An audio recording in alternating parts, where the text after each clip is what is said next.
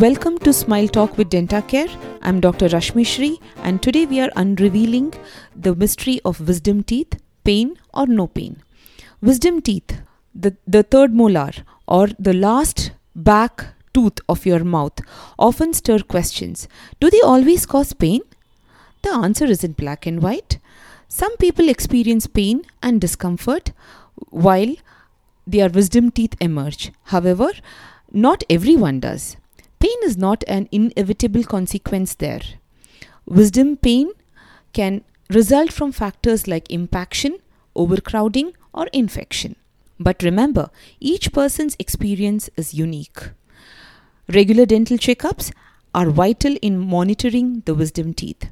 Your dentist can advise you on whether removal is necessary or any other course of action is needed. Pain or no pain, don't neglect your dental health.